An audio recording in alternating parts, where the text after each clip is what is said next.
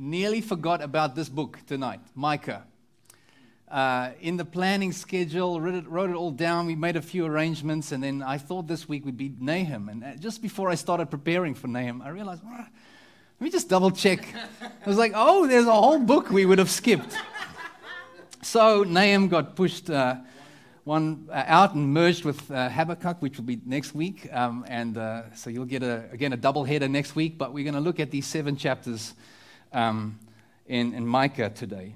And uh, I, I'm not going to play the Bible Project video because this is another reason why tonight might be very interesting is that it was a short day, a short week uh, in, for me. I, I, for some reason, got really sick Wednesday night, like the flu's kind of been going through our home. That's why nobody except Liam and myself here tonight. And so I was in bed for three days solid. Uh, Thursday, Friday, Saturday, I really just only surfaced this morning for my first meeting at 10 o'clock. And, uh, but I had lots of time to sort of marinate in Micah. Like I could just read it and have it read to me and read commentaries. But I tell you, even though I had so much time to read and think upon and ponder and marinate, it just felt like Micah didn't want to be preached, you know. So two examples. Like the one was we literally forgot Micah, and the second one is that I gave so much time to Micah, and I just felt like getting a sermon out of this book was like blood out of a stone. Okay. so here we go. Are you guys ready for Micah? All right. Okay, so you can just put that picture up there. It's the white one. We don't want to watch the video. But this is the Bible Project's, you know, summary of it. Okay, and I'm glad you guys can't read anything. It's so small. It looks very complicated and busy and so on. But, uh, um, you know, if, if at the end of this there's some, still some time left, I might show you Bible Project's summary of it. But I'm going to give you mine.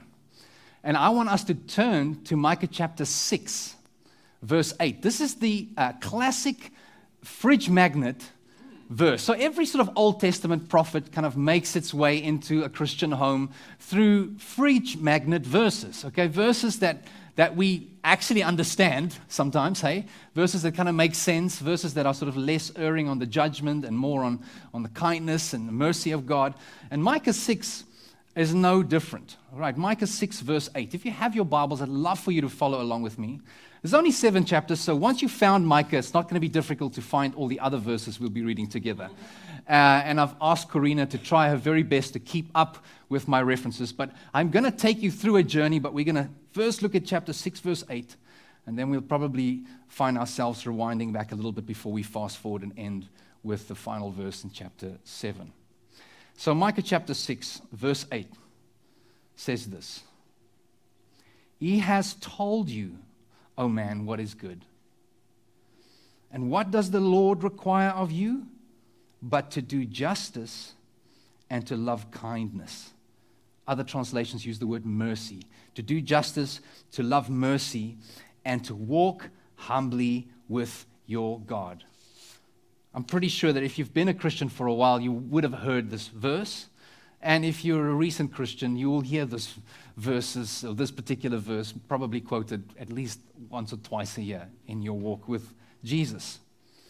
And so, this is, a, this is what I want to sort of kick this message off uh, with. But before I start talking, let me just quickly pray. And then, you know, I'll talk to God and then I'll talk to you. How about that? So, Lord, I, I thank you for the prophet Micah and for what he has brought uh, to us through these scriptures. And I ask, Holy Spirit, that you'd help me to, to uh, teach and to preach and to do this book justice. What you, Holy Spirit, want to say to us today through what you said to him in his day. Lord, I ask that it would come through, that we would be hearers and then ultimately doers of your word. In Jesus' name, I pray. Amen. Maybe you can put that white slide back up again. This is, uh, this is just telling us who Micah is. Micah, um, in chapter 1, you'll see um, he tells us where he's from. And, uh, you know, he said uh, he lived in a little town called Moresheth. Um, he was in the southern part of the kingdom at that stage. Uh, the, the southern uh, part of Israel, the northern part of Israel was divided. The northern part was called Israel, the southern part was called Judah. The capital of the northern part was Samaria, the capital of the southern part was Jerusalem. And, uh, and Micah, much like Amos, came from the southern part, but he actually spoke to both sides, to the whole north and south kingdom, to both of those cities. So in verse 1, you'll see at the end there, it, says, uh, um, uh, concerning Samaria and Jerusalem, so the north, northern kingdom and the southern kingdom. And interestingly enough, he is a contemporary of Isaiah, so we're rewinding back in time a little bit. Okay, Assyria has not taken the northern kingdom yet, and Babylon has not invaded the southern kingdom yet. So no exile has taken place yet, but Micah is actually saying it is coming, and he gives them the reasons why. And that's why I wanted to look at chapter 6, uh, verse 8. So you can go back to that verse if you want to, um, because he ends off by saying, I want you to walk humbly with God because this is what God requires of you. And I think that, that the last line of that verse is what needs to happen first if you want to do the first two things that he, the Lord requires, which is the doing of justice and the loving mercy or kindness. So, walking humbly with God, if you think about it, that's the very thing that was lost in Eden. Walking humbly with the Lord. If you, if you rewind back right to the beginning of Genesis, this is what God did with his creation. He walked with them, it says, with Adam and Eve in the cool of the day. He walked with his creation. And so to walk humbly with your God, in many ways, is the very thing that you and I were created for. And this is what God is requiring of them. And, and uh, clearly it wasn't happening because walking humbly with God, I believe, results in us doing justice. If you walk with your God, you will do justice. And what is justice is the question we have to ask ourselves. Well, it's not just a set of bullet points. You know, someone tell me what justice is A, B, C, D, E, and F. Okay, great, let me do justice. Because actually, justice, first of all, in the scriptures, is rooted in the character of God. God is just. If you want to do justice, what do you have to do? You have to walk with God. That's why walking humbly with God will result in doing justice. So we can, we can probably say, therefore, that you know, an, a failure to walk with God would probably result in injustice. a theologian called um, Herman Bavinck said this about justice that the justice of God is both retributive and reparative. Okay, so when we think of justice, we might just think of the hammer coming down. Okay, but justice is so much more, of course. Yes, it is retributive.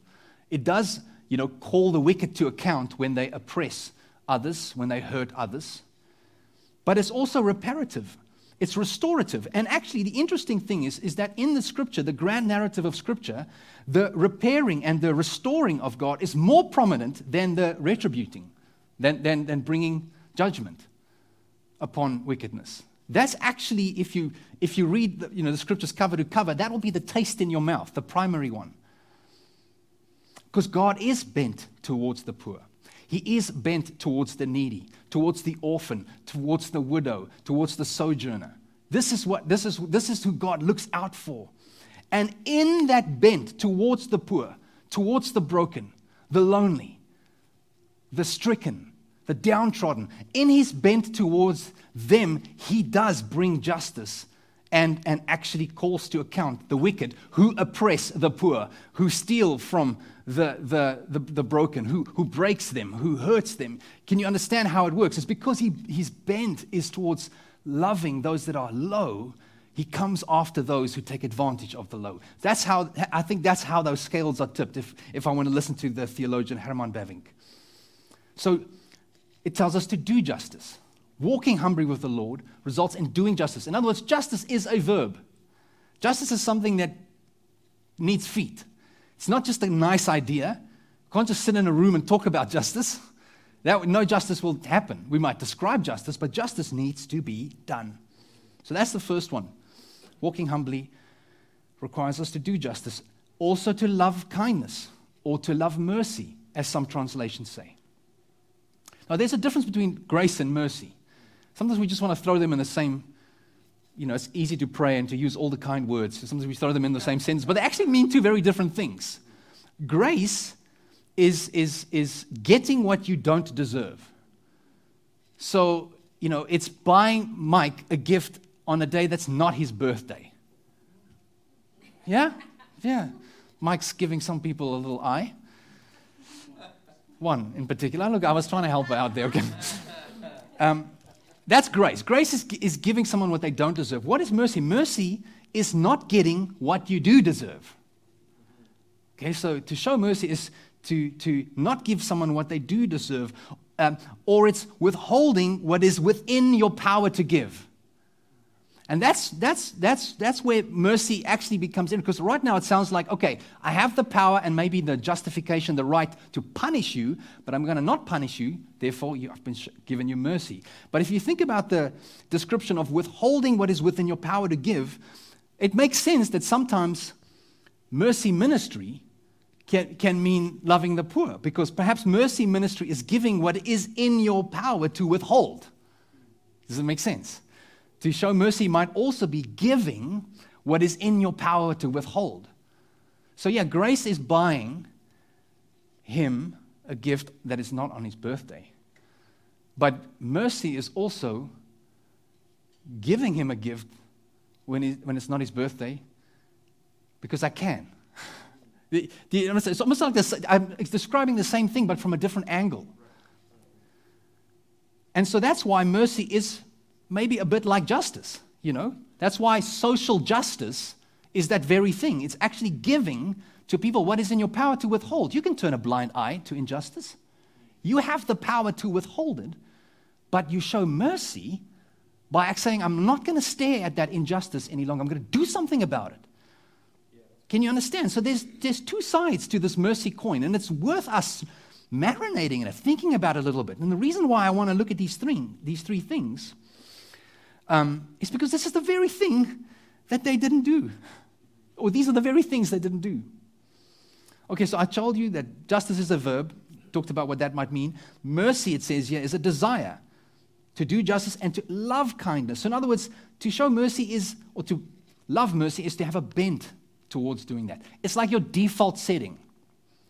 Like you, you I mean, to have that as a default setting, you, you do need a new heart, hey? Because we, we could be so selfish, right? And I'm so thankful for Jesus that helps us to have that, that bent, that default setting. Like the first option is to rather be merciful, to rather spend than withhold. Because if you love something, if you love someone, you gravitate towards that. And so to love mercy means you gravitate towards it. It's like your default setting. But let me ask you this question If mercy is not meting out deserved justice, and I think that's how you say it, meeting, is that the word? Like, you know, dispensing justice. If mercy is not dispensing deserved justice, here's my question Can justice and mercy actually coexist? This must this hurt my brain when I thought about it first. If mercy is not giving deserved justice, well, can justice and mercy coexist? Because then, if you're not just, well, then you're not merciful in, in one. Uh, am, I, am I making any sense here? And I want you to pin that question. Can justice and mercy coexist? Because I do think that there's an answer in Micah for us. So Micah's bringing this accusation. These are the things they have not done. These are the, these are the, these are the ways that they have failed. And how have they done that? Well, let me quickly take you through uh, a summary of how they've not done these three things. The first way is they've, they've committed idolatry. All right, so they have not walked with God. That's the, they've committed idolatry. Chapter 1, let's verse Let's read the first nine verses. Is that okay? We can skip verse 1 actually because we talked about that already. So let's read from verse 2 to 9. Chapter 1, verse 2 to 9. Here, you peoples, all of you, pay attention, O earth and all that is in it, and let the Lord God be a witness against you, the Lord from his holy temple. Let me just stop there for a moment. This is ultimately how it will go for every human being, okay? God's word against yours. Nobody's going to stand with an alibi in front of God one day. And so there's just a reminder of that. Let the Lord God, even Micah, Micah saying, hey, let God be a witness against you, the Lord from his holy temple. For behold, the Lord is coming down out of his place and will come down and tread upon the high places of the earth. This is God again saying, Look, you've got these high places where all your idols are built. I'm going to come down and walk upon them, okay? The mountains will melt under him, and the valleys will split open like wax before the fire, like waters poured down a steep place. All this is for the transgression of Jacob and for the sins of the house of Israel. What is the transgression of Jacob? Is it not Samaria? So again, I think he's confronting the cities because the cities are the places where you should take your, your cues from. It's the example. Culture flows from cities. So is it not Samaria? And what is the high place of Judah? Is it not Jerusalem? Verse 6 Therefore, I will make Samaria a heap in the open country, a place for planting vineyards, and I'll pour down her stones into the valley and uncover her foundations. I mean, to uncover foundations is saying, I'm going to level you to the ground. Like, if you can see the foundations of a house, the house is no longer there, okay? and all her carved images, there's the idolatry, shall be beaten to pieces, and all her wages shall be burned with fire, and all her idols I will lay waste. Verse 8 says, For this I will lament and wail. I will go stripped and naked. This is, this is um, Micah, you know, lamenting over these cities. I will make lamentation like the jackals and mourn like the ostriches, he says. For her wound is incurable. It has come to Judah. It has reached to the gate of my people, to Jerusalem. So that's the first thing. They have stopped walking with God. Idolatry. God talks about these idols, these carved images that he will shatter to pieces. The second way that they've not fulfilled Micah 6 8 is that they lacked, obviously, justice and mercy. So let's look at some examples of that. Chapter 2, verse 1 to 3, tells us about the oppressor. It says, Woe to those who devise wickedness and work evil on their beds. When the morning dawns, they perform it, because it is in the power of their hand. They covet fields, they seize them, the houses, they take them away. They oppress a man and his house, a man and his inheritance. Therefore, thus says the Lord Behold, against this family I'm devising disaster, from which you cannot remove your necks, and you shall not, walk haughtily. In other words, in, you're not walking in humility. You shall not walk haughtily, for it will be a time of disaster. Again, here you can see a little bit of the fact that they withheld what they could have done. It says they devised, uh, you know, wickedness on their beds, and then they performed that wickedness because it is in the power of their hand. 2 verse 1. So again, they could be kind, but they weren't. They didn't love mercy. It wasn't their default setting. Their default setting was like, how can I use the influence and the power that I have to do harm instead of do good? Uh, verse 6 and verse 11 in chapter 2 confronts the preachers. We don't have to look at that. Um, but, you know, they say, do not preach. Thus they preach. And one should not preach of such, such things. This grace will not overtake us. So basically saying they have false preachers. In verse 11, it says, If a man should go about and utter wind and lies, saying, I will preach to you of wine and strong drink, he would be the preacher for this people. And so again, they did, there was an injustice in terms of the things that came out of their mouths. We'll see more of that now um, in a moment. But verse uh, 8 to 10 is a, is a description of how they've become enemies of God in doing that. And, and an enemy, when an enemy goes in, when, you, uh, when you're waging war back in those days, you go into an area, a city, and you rip the rich uh, man's robe off. You take the women, you drive them out, and the young, you, you, you pluck them away from their homes. It's kind of like that's what it means to plunder.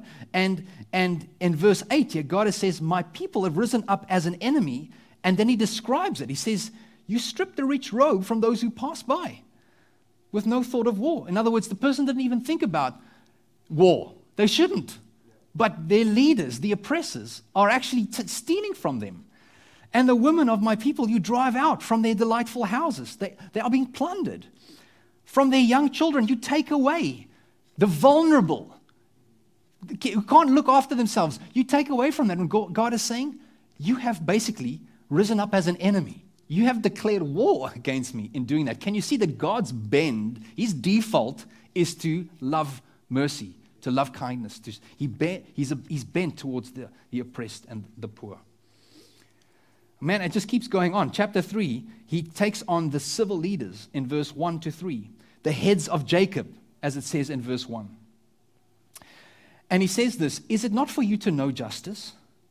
You who hate the good and love the evil, you tear the skin from off my people. And then he goes into a description of cannibalism. He's saying that if you do injustice, you're the civil leaders, you're supposed to know justice, represent me.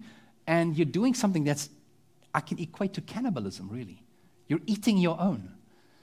That's all the way up to verse 3 in chapter 3. And then verse 5, he confronts the prophets. These are the people who should be communicating the oracles of God. And he says, Thus says the Lord concerning the prophets who lead my people astray, who cry peace when they have something to eat, but declare war against him who puts nothing into their mouths. Can you, can you hear what he's saying? He's saying, the prophets are saying, Well, if you, if you, fill, if you line my pockets, I'll prophesy kindness over you. They sound like Balaam, don't they? Hey? If you, if you line my pockets, I'll bless you, and if you don't, if you don't uh, bless me, I'll curse you.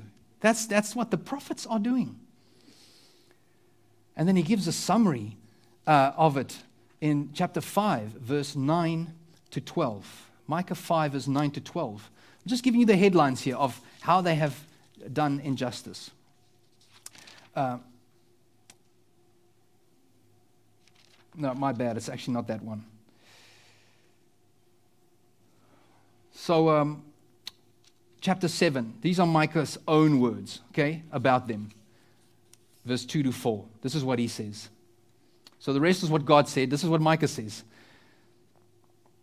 Verse 2 in chapter 7 The godly has perished from the earth, and there is no one upright among, among mankind. They all lie in wait for blood, and each hunts the other with a net. Their hands are on what is evil to do it well. So, they're not just wicked they're, they're excellent at being wicked. They do it well. The prince and the judge ask for a bribe, and the great man utters the evil desires of his soul. Thus they weave it together. The best of them is like a briar, the most upright of them, a thorn hedge. This is, this is, these are Micah's own words about what they like. So they lacked justice and mercy. And so, because of that, because God is just and God's heart breaks when the the, the, um, the poor and the marginalized and the, the uh, vulnerable are taken advantage of by the very people that he has commissioned to love and look after them. He must judge. He must judge. And so these, these are the words of Micah to this wicked nation at this, at this at the state of the nation. And in verse 6, uh, my bad, chapter 6, verses 1 to 5, it's like God is like, all right, let's, let's create a courtroom here. Let's, let's bring the nation in here with a couple of witnesses, and this is how this courtroom uh, works. God, God basically uh, um, uh, calls in creation, uh, the nation, and I guess Micah as well, to some extent. But it's, it's, it's God, the nation, and creation, basically. And so, verse 1 to 5, we're going to read together. Chapter 6, verse 1 to 5. Hear what the Lord says Arise, plead your case before the mountains, and let the hills hear your voice. You see, God is saying, Come, speak up. For the Lord has an indictment against his people, and he will contend with Israel. Uh, I've read the end of verse 2 there. The first bit of verse 2 says, Hear, you mountains, the indictment of the Lord, and you enduring foundations of the earth. For the Lord has an indictment against his people. Verse 3 O my people, what have I done to you? How have I wearied you? God's asking the question and it's awkward silence. And so he's saying, Answer me. the end of verse 3. Verse 4, he says, For I brought you up from the land of Egypt and redeemed you from the house of slavery. And I sent before you Moses, Aaron, and Miriam. O my people, remember what Balak, king of Moab, devised and what Balaam, the son of Beor, answered him? God is saying, I am, I am for you. I have been kind. I have allowed this to happen for too long. Don't you remember what kind of a God I am? I rescued you from slavery. And when people wanted to curse you, when Balak, you know, the king of Moab, asked Balaam to curse them, what happened? He couldn't. He blessed them. This is what he's reminding them of. And what happened from Shittim to Gilgal, Gilgal, that you may know the righteous acts of the Lord. So God is basically calling in a hearing. And in verse 9 of chapter 6, he is, you know, he's asking rhetorical questions to this nation. Answer me, you know, doesn't mean they need to answer. They already stand accused. I've told you all the things that God, that they are doing. You know, the prophets, the, the, um, the, uh, uh, the leaders, and uh, I mean, I have to find that summary. I know it's somewhere. It's a certain color in my. There we go. It wasn't. It was. It was chapter three, verse um, 9 to 12. So, chapter 3 is what we're supposed to read. Um, he summarizes that Hear this, you heads of the house of Jacob, the rulers of the house of Israel. So, again, the civil leaders. You detest justice, you make the crooked, you make crooked all that is straight. You build Zion with blood, Jerusalem with iniquity. Verse 11 says, it, Its heads give judgment for a bribe, its priests teach for a price, its prophets practice divination for money. So there's the summary right there. Yet they lean on the Lord and say, Is not the Lord in the midst of us? They did what Jeremiah accused them of. Oh, we have a temple. I think we're okay. but they act, uh, continue to act in injustice. They say, No disaster shall come upon us. So, verse 12 Therefore, because of you, Zion shall be plowed as a field, Jerusalem shall become a heap of ruins, and the mountain of the house a wooden height. I want you to remember that as well the mountain of the house, because there's a very important line missing in that. But before we get to that, let's go to chapter 6, verse 9 to 13, because the beginning of chapter 6, God calls a hearing with creation there. He tells them, I've been faithful to you. And now he's saying this in verse 9 to 13. The voice of the Lord cries to the city, and its sound wisdom to fear your name. Hear of the rod and of him who appointed it. For me, that sounds like discipline is coming. Can I forget any longer the treasures of wickedness in the house of the wicked and the scant measure that is accursed? Shall I acquit the man with wicked scales and with a bag of deceitful weights? You rich men are full of violence. Your inhabitants speak lies, and their tongue is deceitful in their mouth. See, God is basically saying, I, am I'm God, I'm just. Like, can, can this carry on forever? No. Shall I let the you know, guys use the, your, your wickedness, your violence, your life? Shall I forget your wickedness any longer? The answer is no, which is why Micah is pointing fingers at them, saying, Judgment is coming. So, what does that judgment look like? Number one, the first thing God does is He removes His presence from that temple. Just an outward structure. And whatever happens in there, it's just external religion. Clearly, it means nothing because of the actions outside of the temple.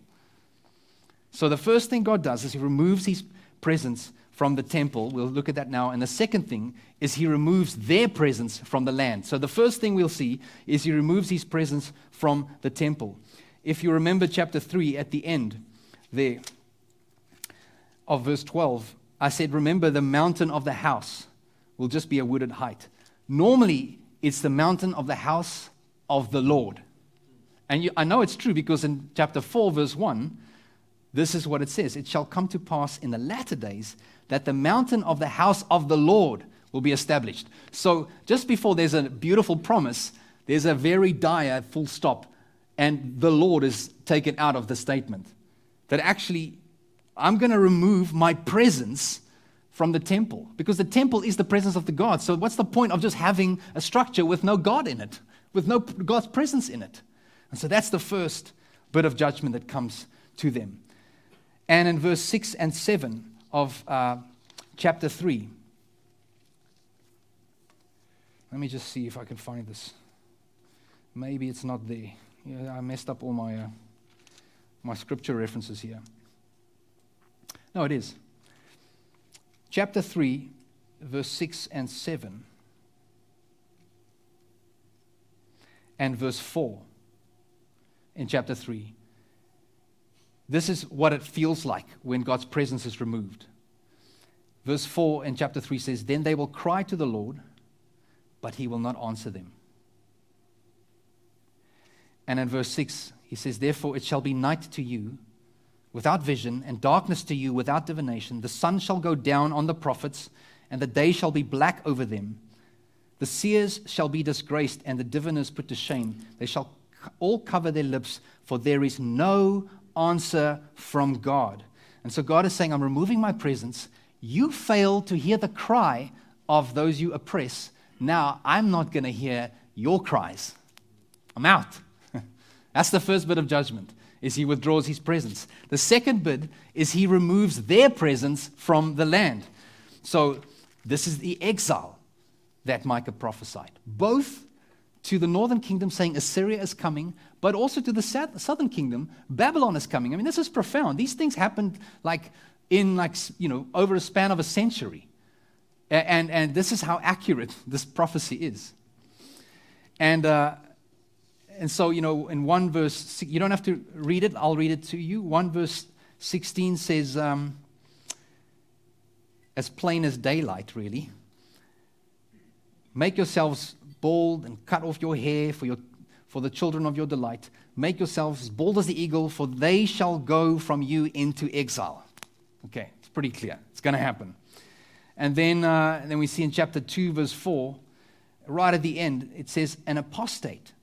He allots our fields to an apostate. So God changes the portion of my people. In other words, this inheritance, this land He's given you, He's actually changing the boundary lines and He's going to give it to an apostate, someone who does not declare Yahweh as king.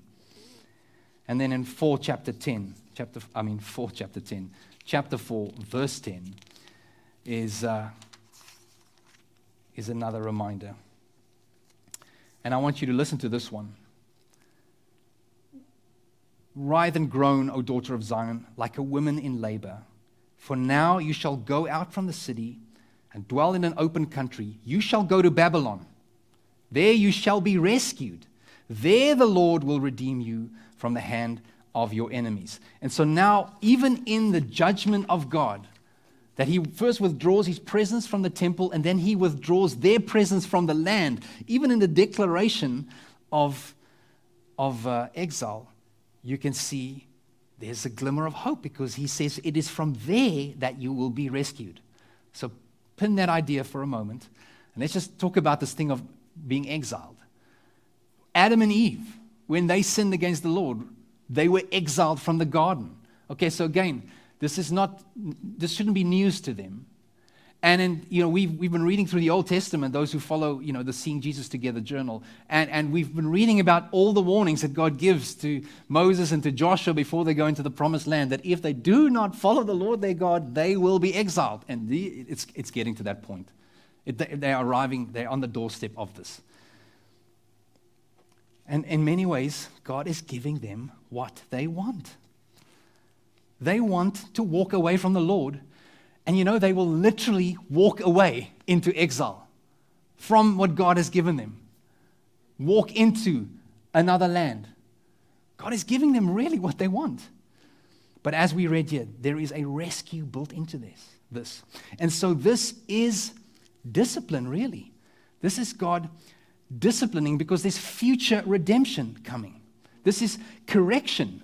He's like, I'm going to correct your wandering hearts by sending you into exile, by giving you what you want because you think you need it, showing you you don't really need that, and then I'm going to bring you back. Because he says it's from there, from Babylon, that you will be rescued. So there's redemption baked in to the justice. There's mercy baked in to the justice. So I said, you know, they didn't fulfill Micah 6 8 because of idolatry. They didn't do it because they lacked justice and mercy. And actually, the third reason is because they were proud. They were not walking in humility. So, not just walking with God, but walking in humility. To be in humility is to depend upon, to say, I am less, I am weak, you are strong, I need you. That's what it means to be humble. It's saying, I'm weak. I don't know it all. I need help. I need answers. They didn't walk in humility and dependency upon Him. And so, this is why God says in chapter 5, verse 10 to 15, He will strip them from all those things that they depend in, depend upon in their, in their pride. Verses 10 to 15 in chapter 5. I'm going to just highlight things so don't, don't try and follow along with me. But he says, I'll cut off your horses from among you, and I'll destroy your chariots. That's what nations would trust in. How many horses and chariots you have so you can go to war. He said, I'll cut off your cities of your land and your strongholds, your fortified cities where you can you know, gather and defend from or attack from. He says, I'll cut off your sorceries from your land and you shall have no more tellers of fortunes. And so they were not running to the Lord. they were, you know, divination and other tricks and trades, you know. I'll cut off your carved images, these false gods, these idols. Um, He said, You shall bow down no more to them. To the work of your hands This is what he's saying. I'll cut off these carved images because that's a product of your hands. You built it, now you worship it, and I will teach you. I will root out your Asherah images and destroy your cities. So, God is disciplining them by removing them, therefore. And he's stripping them away from their dependency upon all these vain things. He topples them over, he destroys it, everything that, that they've depended upon. It wasn't ultimately uh, dependent upon God. He, through exile, he destroys all these things and he disciplines them. And I was thinking about exile and discipline a little bit, uh, you know, on my sick bed this week. And I just thought, you know, but it's, with my children, it's often been the case, you know, that there's been in public and overstepping of my commands. And then I've obviously, you know, especially in public, I would exile them from the presence of those people. And then, then there would be some discipline and correction that happens outside of, you know, the context. And then when I would bring them back in, I would lead them back in, they would be often, not always, but most of the times, changed individuals. There was this beautiful sort of exile, discipline, and return moment that happened that just did wonders in their life. And God is graciously doing this with His Son. Israel is called His Son. That's how He refers to His nation. He's disciplining her. And the New Testament makes those kinds of references as well. Because why? Because God's desire is to act reparative. I think that's how you say it restorative. Not only retributive. Like he, the, the, it, it keeps coming through here. And, and as you read Micah, okay, there's moments, lots of moments of like, you guys are doing injustice. You're not showing mercy. This is how you're doing it. Your leaders are messing up. A lot of that. Judgment, exile is coming. Uh, and then you, I thought about it like this like sometimes you're in a car without any AC. Have you ever had that? In the middle of summer, no AC, you've got to open up the windows. And so you're on the highway and it's like, you know, sometimes this, it catches like a certain frequency, I don't know, and sometimes like, it feels like your brain's going to explode. And then someone just for a moment, like, I just need to think, and they just, wound up the windows. I would imagine if your car doesn't have AC, you also don't have electric windows. so, you know, it's probably why I'm doing, you know, some of you go, why is he doing this? Yes, kids. Uh, in back in the day, we used to put our windows up and down like that. But there's like this, it's like chaos. It's just hair in your face and hair and, you know, wind in your ears, and then, I mean, seven seconds later, you're beating and you need to open it again, but it's like peace for a moment. And, it, and, and when you read through Micah, it's like that. It's like God is like, I can't take this anymore, judgment coming, and then God is just so kind that just He's like, I'm going to judge you, and there's like, but I'm going to restore you. But I'm going to I'm going to bring you back. Like he just cannot help himself. He, he, he, he, he, it's not, not all judgment. It's like the, the light comes through the, the cracks, it shines through brightly. And so in chapter 2, after a bit of accusations in verse 12 and 13, you see that first bit of light jump through, okay? He's just told them, I'm going to level your cities, I'm going to exile you, and people are oppressing. And in the middle of that, verse 12, it just changes. It's like the, the windows close and there's some silence, and you just hear, I will surely assemble all of you, O Jacob. I will gather the remnant of Israel. I will set them together like sheep in a fold, like a flock in its pasture. Verse 13 He who opens the breach goes up before them. They break through and pass the gate, going out by it. Their king passes on before them, the Lord at their head. And so there's like this glimpse of a shepherd king that will lead them back. And in, in chapter 4, verse 1 to 7, so you have chapter 3 uh, again, the rulers and the prophets are denounced. But then chapter 4 starts off with this. Verse 1, we're going to read all the way from uh, verse 1 to 7. It shall come to pass in the latter days. Okay, so this is after all this stuff. That the mountain of the house of the Lord. Now, this is the verse straight after uh, chapter 3 ends, where the mountain of the house is just a wooden height. So just as God's saying, I'm getting out of this temple, he's like, but I just got to tell them I'm coming back and it's going to be glorious. And so then chapter 4 kicks off. I will establish, you know, my house as the highest of the mountains, and it shall be lifted up above the hills. So in other words, all your idol hills, get nothing compared to my, my presence. And peoples shall flow to it, and many nations shall come and say, Come, let us go up to the mountain of the Lord, to the house of the God of Jacob, that he may teach us his ways and that we may walk in his paths. That is amazing language. Out of Zion shall go forth the law and the word of the Lord from Jerusalem. Let's keep reading. He shall judge between many peoples, and he shall decide disputes for strong nations far away. And they shall beat their swords into plowshares and their spears into pruning hooks. Nation shall not lift up sword against nation, neither shall they learn war anymore. And so Micah is prophesying not only about uh, something that might be uh, um, uh, imminent for them, but he's also talking about the end, the consummation now. I mean, we know that this hasn't happened. Nation shall not lift up sword against nation. We all know that's not true. Hey, we all know what's going on with Russia, Ukraine, and there's so many other parts of the world that doesn't necessarily get the airtime on news, on the news that that might get. But this is what's coming. This is what's coming, and it shall be a, a product of the house of the Lord being established forever. You know, verse, verse 5, or actually, end of, end of verse 4, it says, No one shall make them afraid anymore. Can you imagine that? No fear. Verse 6 says, In that day declares the Lord, I will assemble the lame and gather those who have been driven away and those whom I have afflicted. And the lame I will make the remnant and those who were cast off a strong nation, and the Lord will reign over them in Mount Zion from this time forth and forevermore.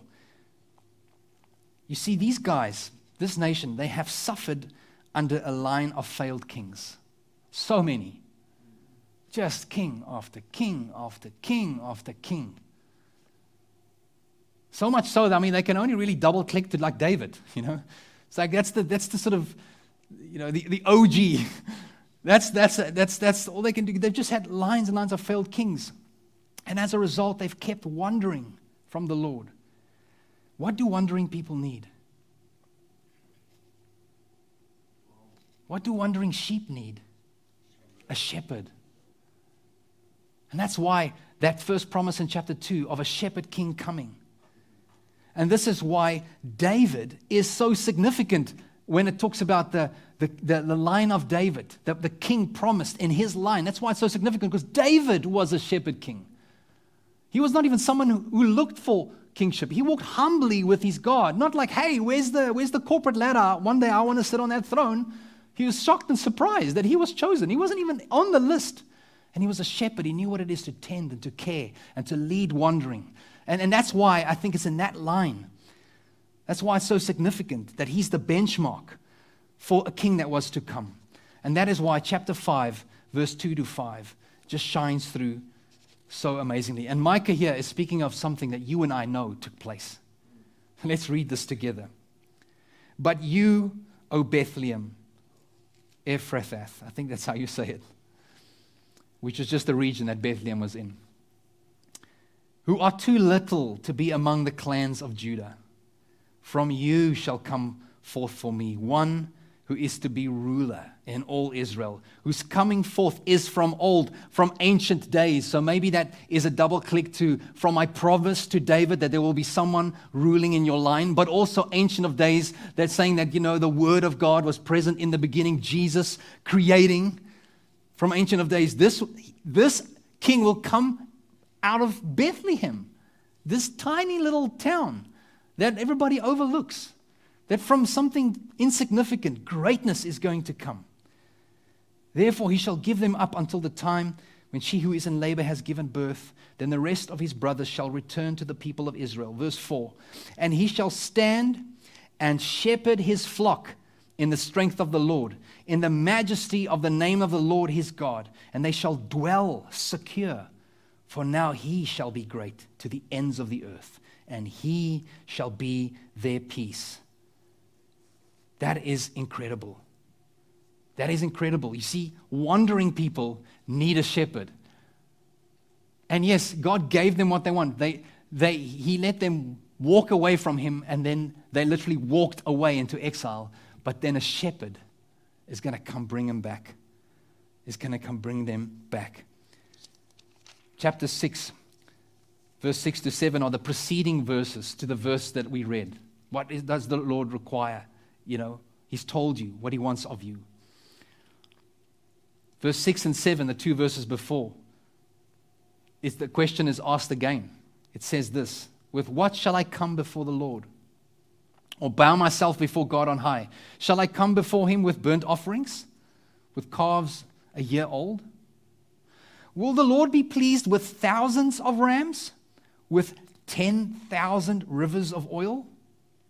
Shall I give my firstborn for my transgression, the fruit of my body for the sin of my soul? And then verse 8 says, Now he has told you what he wants. Do justice, love kindness, and walk humbly with your God. So this is incredible.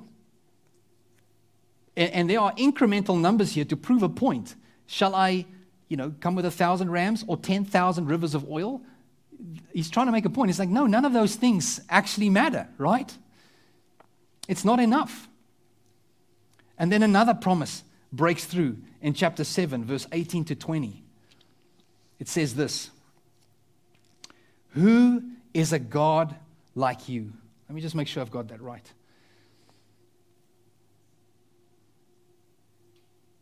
Yeah. Who is a God like you, pardoning iniquity and passing over transgression for the remnant of his inheritance? He does not retain his anger forever because he delights in steadfast love. He will again have compassion on us. He will tread our iniquities underfoot. You will cast all our sins into the depths of the sea. You will show faithfulness to Jacob, steadfast love to Abraham, as you have sworn to our fathers from the days of old. In other words, you will keep your promise that you made. How can that be true? How can that promise be true?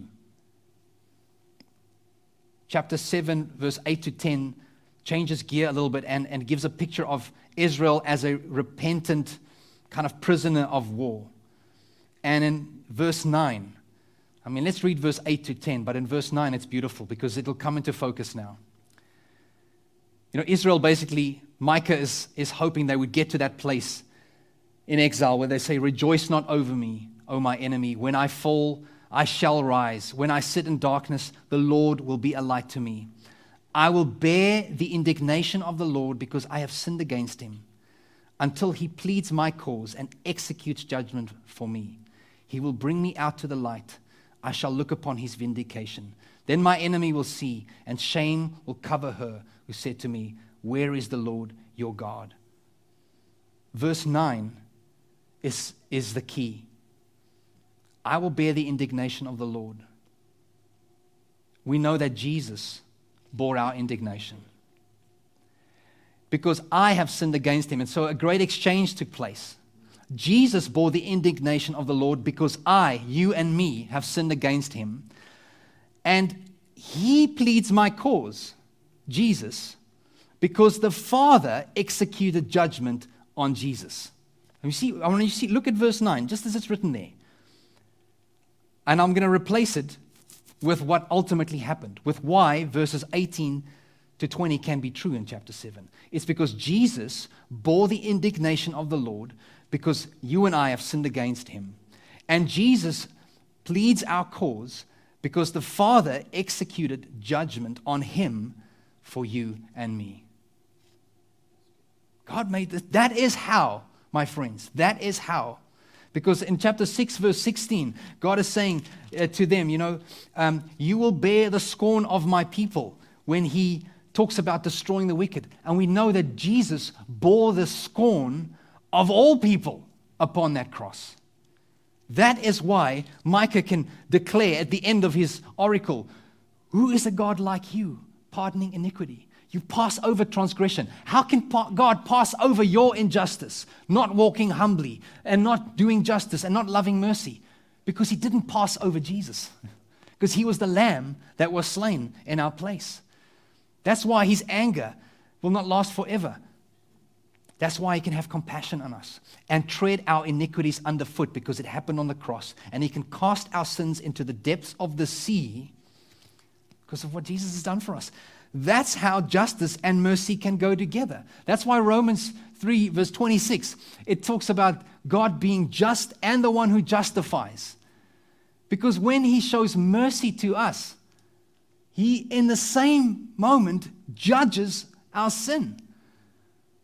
So, in the same moment, we receive grace and mercy. We get what we don't deserve, and we don't get what we deserve. that is the only way justice and mercy can live together, is because of Jesus on the cross, because of the gospel. It's the only way we can make sense of a book like Micah, of an instruction like chapter 6, verse 8, is to love mercy and to do justice. Because you and I can do justice and, and, you know, and fight for, for, for to, uh, to uh, you know, to, to come down on the wicked because of oppressing the poor. But if the, when the wicked repents, we can tap away and show them mercy. Why? Because their wickedness was paid for by Jesus on the cross. it's the only way that justice and mercy can work alongside each other. Without the cross, I do not know how the world can do that. Do not know how you could separate that. But we have a king, a shepherd king on a cross who now promises to walk with us. And that's the crazy thing is Jesus left the throne of heaven. And he, you know, he left his, his home, came to us, who were, you know, we are, we are described as exiles right now. And, and he walked with us so that we could walk with him, so we could be followers of him. That shepherd king. And now we find ourselves described by books like 1st and 2nd Peter as exiles, but no longer as people being disciplined. We are exiles as disciples, as followers of Jesus. We, we find ourselves in a world that is not our home, but we can live here doing justice and showing mercy and loving mercy, being citizens of our kingdom, walking with Jesus, our shepherd king, forgiven and free, extending mercy and, and, uh, and acting out justice. And that is what I think is Micah, Micah is all about. Let me pray for you, and then when I'm done, we're going to do our commission together. Let's close our eyes.